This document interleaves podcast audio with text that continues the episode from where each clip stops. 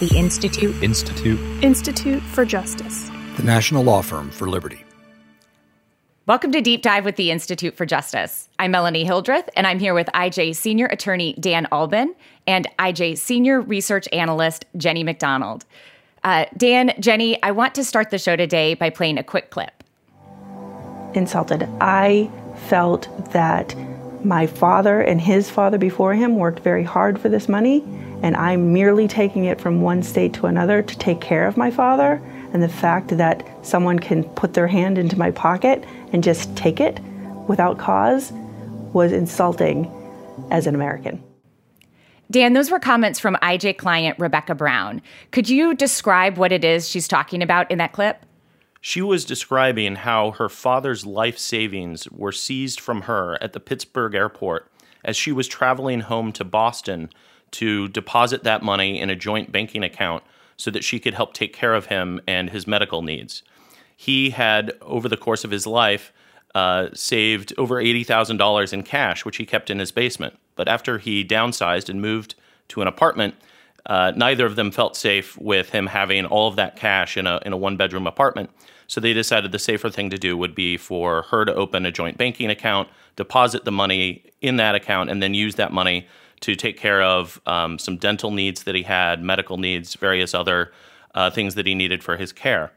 And so she was traveling back from visiting him in Pittsburgh to her home in Boston. Uh, she had her money in her carry on bag as she went through the TSA screening checkpoint. The bag was pulled aside by TSA screeners who began interrogating her about why she had so much money and what it was for. She explained the situation, and they turned her over to a, a state trooper who, again, questioned her about why she had so much money and what it was for, and she again explained the situation. And finally, they they let her go, and she thought the situation was over. She proceeded to her gate, got ready for her flight, and uh, while she was sitting there working on her laptop, she was approached by a DEA agent, yet again, questioning her about why she had so much money and what it was for. And he ultimately seized that money, and DEA attempted to permanently forfeit that money from Rebecca and her father. So it's a, an outrageous story. It, you know what happens to her. It, it, it's kind of hard to hear. Jenny, it sounds like uh, from research that you've done, and in fact from a report that we uh, just released, uh, IJ published this summer, that Rebecca's experience isn't unique. That what happened to her happens to travelers just all too often. Could you talk a little bit about that? Unfortunately, Rebecca's story is fairly common. Um, in our jetway robbery report, we examined all of the currency seizures that happened at our nation's airports between 2000 and 2016. And we found that DHS agencies conducted more than 30,000 seizures and seized more than $2 billion from travelers. Why? Why would they do that? I mean, that's a, that is that's a lot of money um, to be to be taking from people. What is the justification for that? Well, like in Rebecca's case, sometimes it's just kind of a catch all statute. Sometimes they're alleging, you know, uh, controlled substances violations or something else. Um, but most often, all that the traveler has done to get their cash seized has been to um, travel internationally without reporting that they're traveling with $10,000 or more. So it, it, there's TSA in the case of Rebecca that's taking this money with international travel. It must be other agencies. Like how many different federal agencies are are doing this? Again, two billion dollars is just such a crazy amount of money. it is a crazy amount of money, and we we know that it's a lot of agencies. Um, so the the data that we used that we studied for this report comes from the Treasury Department's forfeiture program. So the agencies that are participating are the Criminal Investigation Division of the IRS, as well as Customs and Border Protection, uh, Immigration and Customs Enforcement, and agencies like that. Um, unfortunately, when we got the data from the federal government, they refused to tell us which agencies uh, conducted which seizure. So we actually don't know who is the front runner and who is seizing the most cash uh, in these instances. But I think it's also important to note that, you know, the Treasury Department is just one of the federal government's forfeiture programs. The Department of Justice also conducts a huge amount of seizures and forfeitures every year with agencies like the DEA in Rebecca's case or the FBI. Um, so this is it's happening all across the country with uh, most federal agencies. and now you have groups like IJ shining a light on it. In in the data that you looked at, um, is there any reason to believe that things are getting better? That you know, with the attention from you know the media, from lawmakers, that these agencies are scaling back a little bit and really only trying to use forfeiture when it's really, really necessary. Unfortunately, we don't have any data that's more recent than 2016. Um, but what we do know is there was a steady increase in seizures every year between 2000 and 2016. Um, we saw the number of seizures go up by more than 100%. Um, the value of the seizures went up as well. Uh, whereas air traffic during that time only increased about 46%. So we can't attribute the increase in seizures merely to more air travel or, or more people coming into contact with these federal agents. There's something else going on that's causing agencies to target more cash for seizure and forfeiture. So you mentioned that in, in jetway robbery, you you found that it was mostly international travel, like the, the vast majority or um, the, the largest portion, I guess, of the money that was seized was coming from international travel with maybe a paperwork problem. Um, in Dan, uh, Dan, in Rebecca's case, it's not international travel. She's going from Pittsburgh to Boston. Um, what what was the allegation there? Well, uh, that was a seizure by DEA, and it was uh, from domestic travel. Uh, Rebecca was not traveling internationally. They cited a catch all drug trafficking statute. They didn't offer any specific explanation about what they thought she had done that was illegal. They just said, well, you've, you've somehow violated uh, drug trafficking laws, and we're going to seize your money because of that. But they had absolutely no evidence of anything related to drug trafficking. It was based solely on the fact that she was traveling with a large amount of cash from what they will call one known drug trafficking location, Pittsburgh, to another known drug trafficking location, Boston. And they'll say, you know, she fit the profile of a drug courier because, uh, you know, she changed her flight. She had a short duration because she was just staying over the weekend to visit her father. Um, they'll say all of that fits the profile of a drug courier, and that alone will be the basis for the seizure. And those those sound like things that most Americans do all the time: take short trips, um, and it, it, in, in Rebecca's case, she wasn't trying to hide the money. Wasn't it in her purse? It was in her carry-on bag. It was like an open beach bag that she had. She had it sitting in a purse on top of that beach bag. So it was the very first thing that the TSA screeners could access. Uh, clearly wasn't hidden. Um, and yeah, it's it's sort of crazy, but DEA relies on a whole bunch of things that people do regularly: buy one-way tickets, make changes to your travel plans, travel between large cities. And uh, one of the crazier things they say is evidence of drug trafficking is no matter how you store your money, whether it's uh, rubber banded or in a Ziploc bag or in a bank envelope, they will say, "Well, that is uh, fits the profile of a drug courier because." Uh, you know, people involved in drug trafficking are known to put rubber bands uh, around their bills, and so you must be a drug trafficker if your money is rubber banded. It, it's completely crazy. So obviously, Rebecca and her father are innocent, or they, they wouldn't be IJ clients. Um, but how representative are they really, uh, Jenny? Based on your look at the numbers and the data that you've uh, analyzed, are they typical of the people whose money are, is seized, or or do we know? Um, so we don't have any information in the database about the individuals who had their money seized, but what we do know is that there is not a strong link whatsoever between airport currency seizures and uh, evidence of criminal activity. In less than a third of all of the currency seizures at airports was somebody even arrested for doing something wrong. And if you think somebody is trafficking drugs or money laundering or something like that, wouldn't you think that maybe they should be arrested and questioned. Um, so, you know, we take that to indicate that there isn't enough evidence to warrant actually arresting somebody for a crime. Instead, they just take the cash and go on their way.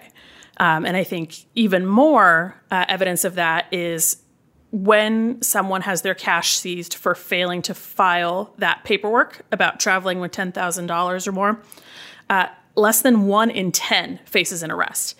Um, and in less than 0.3% of the time is another crime like drug trafficking or something more serious alleged at the same time. So all of that tells us that currency is seized most of the time. on very shaky grounds, like it was with Rebecca. And, you know, a criminal investigation never stems from that, but the government does try to keep the money anyway. So you're looking at thousands of instances and and and you know years and years of data. Dan, you have sort of perhaps the other experience of these sorts of situations, which is the individual stories of the people who come to IJ and say, "This is what happened to me. This is what I experienced."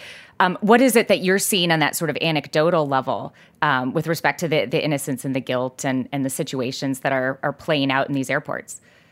Right. Well, anecdotally, uh, IJ is approached uh, by hundreds of people each year who have had their money seized, um, and the vast majority uh, are never charged with any crime. Uh, at least on you know the the level that we're able to dig into, uh, we obviously can't represent all of these people, so we're trying to help them and maybe provide a referral to an attorney who can help them but a large a large percentage of them don't seem to have been involved in anything illegal. They're they're simply traveling with cash for a legitimate business purpose or or personal purpose. And um, it is extremely rare that someone actually faces criminal charges related to the seizure. Uh, in the in the vast majority of cases, the law enforcement wants to seize the money and send the person on their way, and often kind of suggests that you know there won't be any trouble uh, so long as you don't make trouble. And um, you know, it's a numbers game. Obviously, you know, very few people end up challenging these seizures, and so law enforcement. Um, you know, casts a broad net, casts a wide net, and tries to scoop up as much money as it can. Because if only five or ten percent of people even bother to challenge the seizures or can figure out how to challenge the seizures, um, law enforcement gets to keep a, a huge percentage of the money they seize.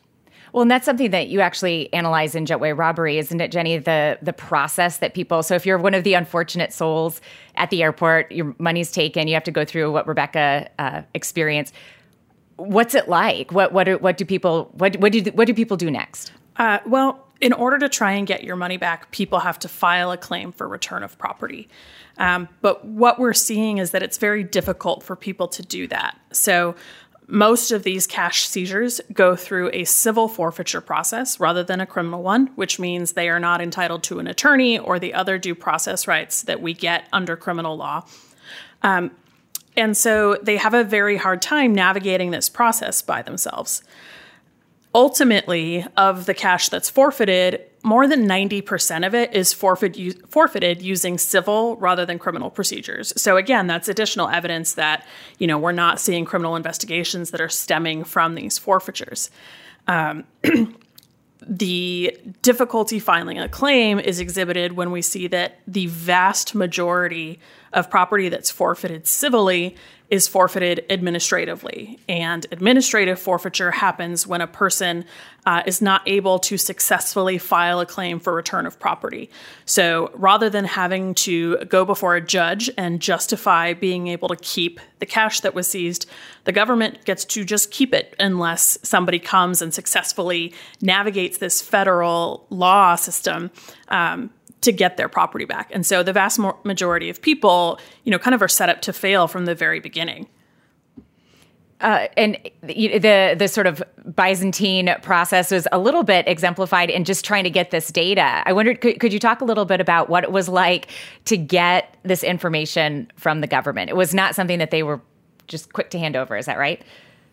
That's correct. So we submitted a request to CBP, Customs and Border Protection, for their forfeiture database. It's called SEACATS, stands for the uh, Seized Asset and Case Tracking System. Uh, we requested that back in March of 2015. And at first, CBP just refused to respond to our request because they said it was too broad. Even though we very specifically wanted one database, they said, you know, it's too broad, we can't possibly comply with that. Uh, we appealed that decision, and then they came and said, well, this database is what's called a law enforcement tool or procedure, which means that it's secret and it would hinder public safety if we were to give this information to you which isn't true because you know the amount of money that somebody uh, has seized from them at an airport is not some you know secret uh, tool that law enforcement needs to keep from the public in order to do their jobs So we ultimately had to sue them for this database, and we sued them in 2016, and it took then another three years of litigation before we finally got this database. Um, so between originally requesting it and being able to publish the report was took us more than five years. And that's, you know, one of the reasons that our data are not as up to date as 2020 because, you know, it took us years to to get this information from an agency that really dragged its feet and tried to stop us every step of the way. So, Dan, I, obviously, when when you're trying to help people get their property back, there's this administrative procedure that we can go through, and to some extent, we can we we can and do it at IJ try to help people navigate that.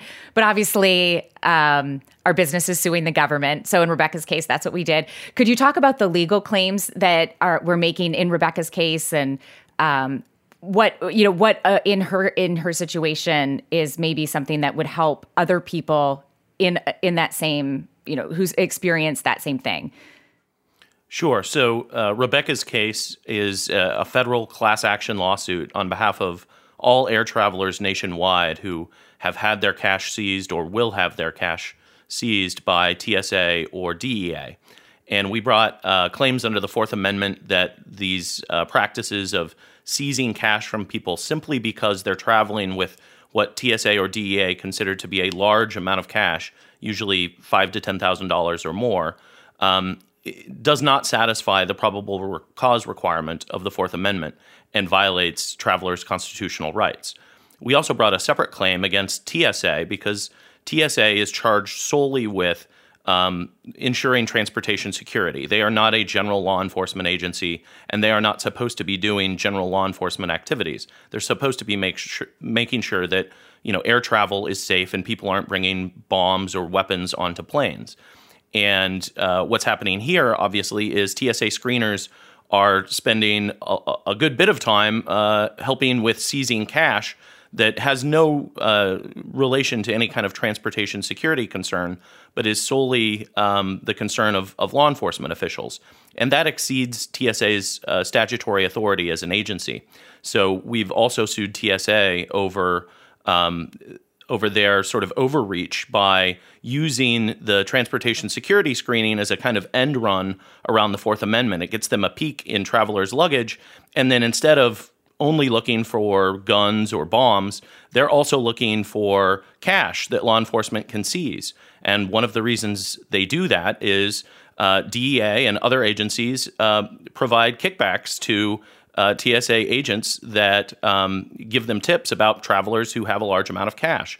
So there's this really uh, perverse incentive that's going on. Not only do the agencies get to keep the cash themselves, but many of these TSA screeners get bonuses and kickbacks from DEA and other agencies because they've helped identify travelers who have cash.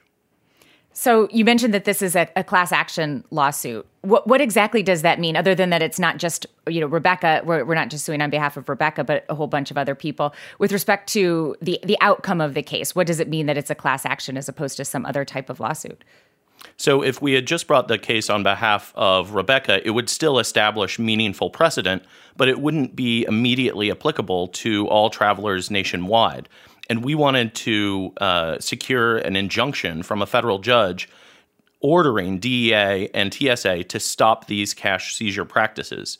And in order to do that and to ensure that it would take effect at every airport nationwide and would apply to every air traveler, we filed it as a class action lawsuit on behalf of this huge class of people, thousands of people who have been victimized by these cash seizure practices in the past and who in the future will be victims of uh, TSA and DEA violating their Fourth Amendment rights.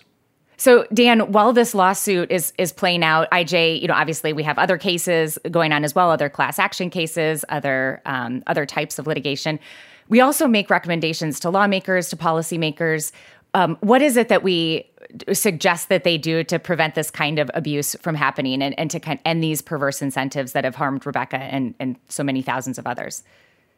Well, fundamentally, the problem of civil forfeiture, both at the federal level and at the state level, is driven by this profit incentive the fact that law enforcement gets to keep up to 100% of the cash that they seize and then they get to spend that money on pretty much whatever they want out of a essentially a law enforcement slush fund what our what we recommend to legislators at both the state and federal level is to end that profit incentive. Do not send the money back to law enforcement. Send the money to a general fund or a school fund or some other fund that is isolated from law enforcement and that they do not have access to. Once you end the incentives to uh, seize people's cash, there will be a dramatic drop in the number of seizures, the number of forfeitures. So that is our, our primary recommendation. There's, of course, lots of other problems with civil forfeiture, lots of things that, that need to be fixed. Uh, but the, the, key, uh, the key problem that's driving all of this is, is those, that perverse financial incentive for law enforcement to devote far more time than they would otherwise to trying to find cash from travelers, seize it, and forfeit it. So the last question that I had was just for travelers right now. Do you have recommendations to people as as all of this is playing out, um, so they can protect themselves and and avoid having you know again what happened to Rebecca or to IJ's other clients happen to them? What would you recommend that they be aware of or that they do? Well, it's important to know your rights and, and it's important to know your legal obligations. Uh, it is legal to travel domestically with any amount of cash, any amount of cash. If you are traveling internationally, however, whether you're coming back into the United States or you're leaving the United States, if you have $10,000 or more, you have to report that to CBP, to Customs and Border Protection, using a form that they provide online. You have to go find that form um, if you are leaving the United States with more than $10,000. If you're coming back into the United States on the normal customs declaration form, uh, there's a, a checkbox where you can indicate that you have um, more than $10,000. Um, for those who are traveling domestically, um, you know, it is unfortunately dangerous to actually exercise your right to travel with more than five or ten thousand dollars in cash, and that's true whether you're flying on a plane or driving across the country. Um, and unfortunately, I don't have a, a, fantastic recommendation for people because uh, right now the government is violating people's rights um, on a widespread basis. So. Uh, you know, be aware of the risks. Be aware that the the primary danger is not um, actual armed robbery, but robbery by law enforcement officials who could pull you over or stop you as you're going through the TSA screening checkpoint, and they'll immediately consider whatever they think is a large amount of cash to be suspicious. They'll likely seize it, and then they will attempt to forfeit it. And uh, it's a it's a shame that that's happening in America, but we're trying to put an end to it through both our litigation efforts, our legislative efforts, and of course, uh, the strategic research studies that sort of lay all of this out in, in the light and, and show the public what's going on. So be be aware and and stay tuned uh, for more hopefully good news from IJ. You know, fixing these problems. Thank you both uh, for for joining me. Thank you for listening. If you enjoyed today's episode, you can get more wherever you get your podcasts or on YouTube. And don't forget to subscribe.